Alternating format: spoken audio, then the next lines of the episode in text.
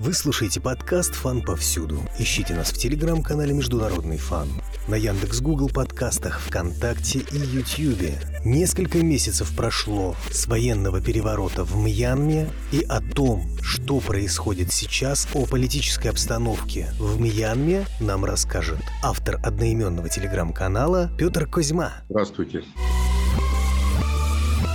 Аун Сан Суджи сейчас находится под домашним арестом. Это бывший лидер Мьянмы, которого отстранили в результате военного переворота. И она жалуется на нехватку еды. Действующие власти не могут ее обеспечить продуктами питания? Нет, на самом деле это не так действующие власти предлагают ей и продукты питания, и медикаменты, и все необходимые принадлежности, которые нужны для ведения хозяйства. А он Сан Суджи сама не хочет иметь дело с теми людьми, которые поместили ее под домашний арест. Именно поэтому во время второй своей встречи с адвокатами, а до этого она общалась с ними по конференц-связи, она попросила организовать сбор средств для того, чтобы закупить для нее продукты питания. При этом, что самое интересное, не только для нее, но еще с ней содержится 8 человек, то есть это тот персонал, который был при ней, обслуживает э, ее виллу и так далее. И, кроме того, еще упомянута собака Тайчито. Это тоже знаковое существо уже в истории Мьянмы. Упоминание этой собаки, оно не случайно, потому что тем самым Аун Сан Суджи хочет сказать, что вот это мой выбор, но собака невинная, собака страдает, помогите еще и собачке. А собака, ей чуть больше 10 лет, ее вклад в историю Мьянмы состоит в том, что каждый год во время Тинжана, Мьянманского праздника воды, Аун Сан Суджи организует пандал, то есть временный павильон, где люди обливают друг друга водой в соответствии с традициями. И этот павильон как раз и называется Тайчито. И на фотографиях Аун Сан Суджи появляется там всегда вместе с этой собачкой. Очень милый, очень вежливый коричневый песик, ну, которого просто хочется покормить. И поэтому я так думаю, что призыв Аун Сан Суджи помочь не только ей, но еще и собаке вызовет волну сочувствия. То есть это, скорее всего, просто спекуляция гордыни и миловидностью собаки собственной. Конечно, вот такая мобилизация сторонников Аун Сан Суджи, которую сторонники называют Амэй Су, то есть Мама Су, для того, чтобы у каждого из этих сторонников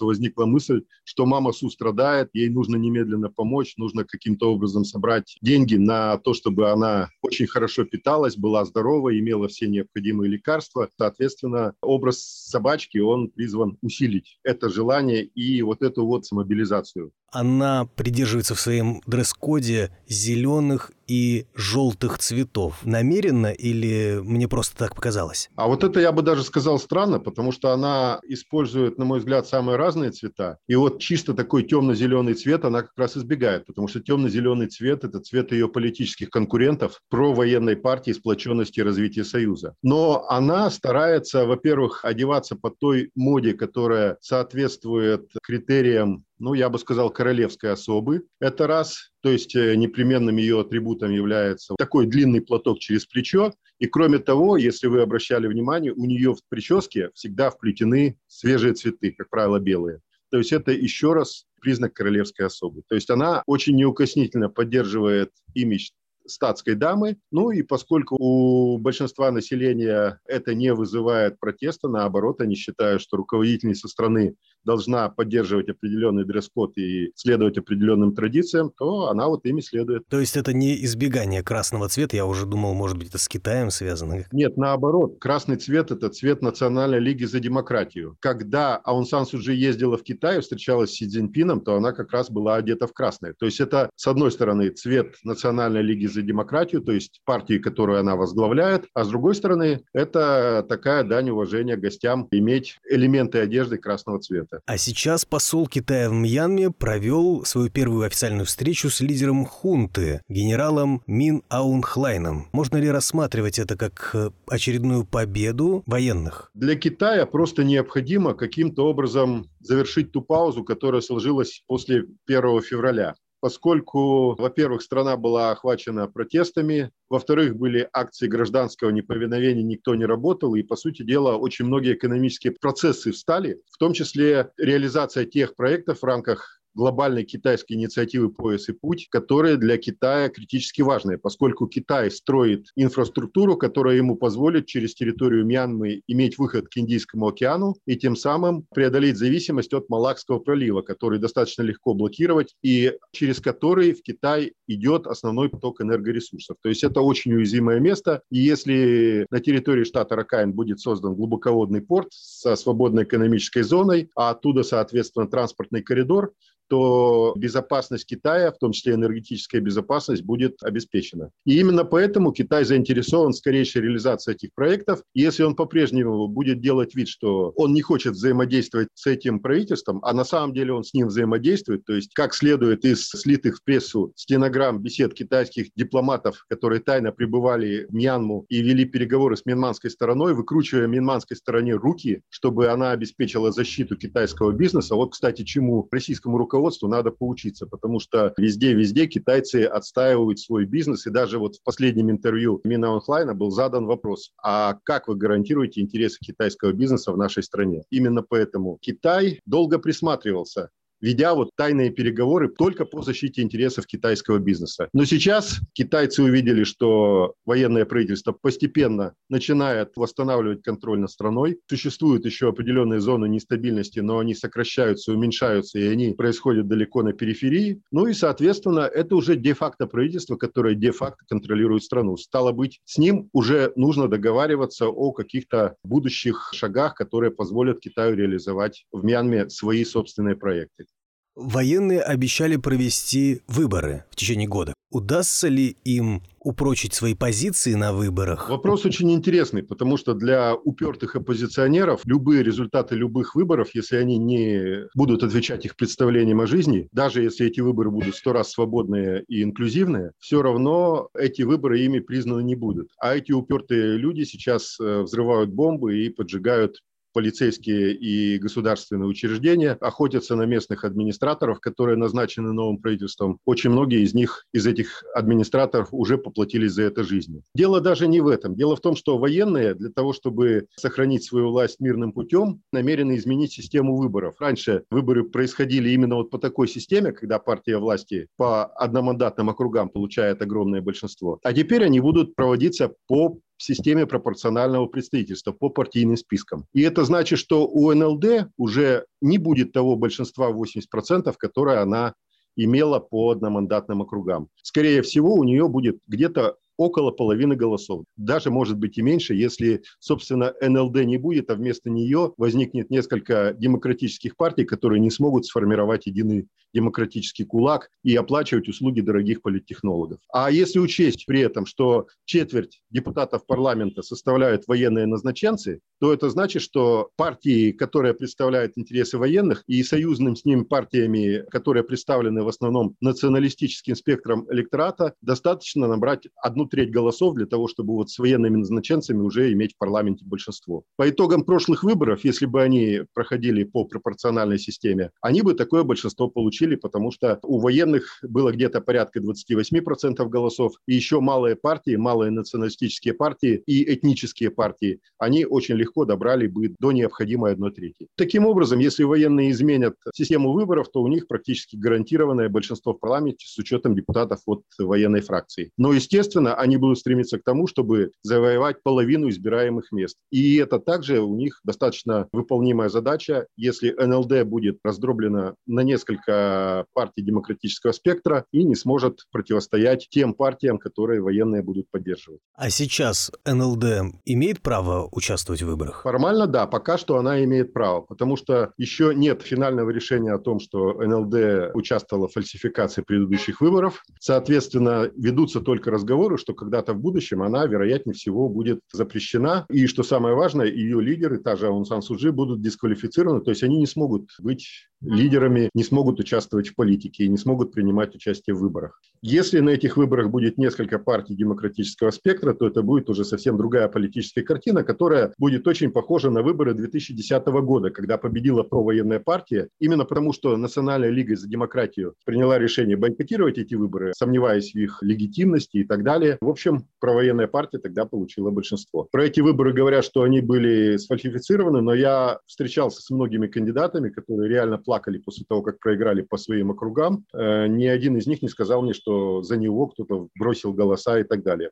они признавали, что они проиграли честно. То есть такой сценарий у военных есть, и он уже один раз реализовывался где-то порядка почти 11 лет назад, они просто хотят его повторить для того, чтобы уже потом прийти к власти респектабельно, сформировав правительство, имея послушный им парламент, ну и таким образом легитимировать свое присутствие в политике уже с точки зрения признания в международном масштабе. Влияют ли санкции США и Великобритании на принятие вот подобного рода решений, оставить партию и легитимизироваться в демократическом процессе? Есть один большой миф, согласно которому демократические перемены в Мьянме вот до 2010 года стали возможными благодаря нажиму какого-то там мирового сообщества, групп защиты прав человека и так далее. Во-первых, так получилось, что введя санкции, американцы и страны Запада максимально ее изолировали. Соответственно, уже хуже не могло быть. С другой стороны, берманцы националисты, и они поэтому никогда не поддаются давлению извне, наоборот, из чувства упрямства делают все наоборот. Это, кстати, применимо не только к военным, а он Сан Суджи делал абсолютно то же самое, то есть это некоторая черта берманского национального характера. Именно поэтому можно сказать, что санкции, они влияют, конечно, на экономическую ситуацию, потому что они отпугивают инвесторов. Но этих инвесторов и так не так уж много пришло в Мьянму, а те, которые пришли, они уже могут постоять за себя. Например, энергетические гиганты, которые до настоящего времени достаточно успешно отбивают э, атаки на них правозащитных групп. Так вот, в 2010 году перемены произошли именно потому, что военные сами понимали, что они засиделись у власти, что диктатура – это не есть способ правления, который приемлем для 21 века, и поэтому они постепенно, планомерно по своему графику начали переход к демократии избранному правительству, и они его очень спокойно осуществили, то есть никто на них не давил, не было никаких народных волнений, они устроили референдум по Конституции, они потом провели выборы, и во время этих выборов никаких эксцессов практически не было. Дело не в каких-то там правозащитников, для которых этот миф нужен для того, чтобы прежде всего обосновать необходимость своего существования и заняться фандрайзингом, а в том, что военные Мьянмы сами достаточно прагматичные, здравомыслящие люди, и они вот ищут тот самый способ, который позволит позволит им остаться у власти уже абсолютно нормальным, легальным, демократическим путем, а не с помощью вот таких вот резких движений. А эти резкие движения, которые произошли 1 февраля, они были вызваны прежде всего тем, что НЛД не хотела менять законодательство о выборах и не хотела переходить на пропорциональную систему, согласно которой вот у военных были все шансы на победу. Поэтому нужно было, что называется, смешать все карты там, сбросить э, фигуры с, с доски и так далее, для того, чтобы начать все с чистого листа и вот изменить ситуацию. О внутренней обстановке пишут об арт-обстрелах, сепаратистах. Что происходит на периферии Мьянмы и конкретно в Качине? Ну, во-первых, я бы не стал употреблять термин сепаратисты, хотя, по сути, это, наверное, то же самое и есть. Потому что мьянманская пресса, она этот э, термин не употребляет. Речь идет о этнических вооруженных группировках, которые требуют для себя больших прав в рамках существующего государства. Хотя у некоторых из них это требование больших прав, оно, по сути дела, выливается в модель, которую можно считать даже не федеративной, а конфедеративной. Именно поэтому центральная власть не идет на уступки, старается каким-то образом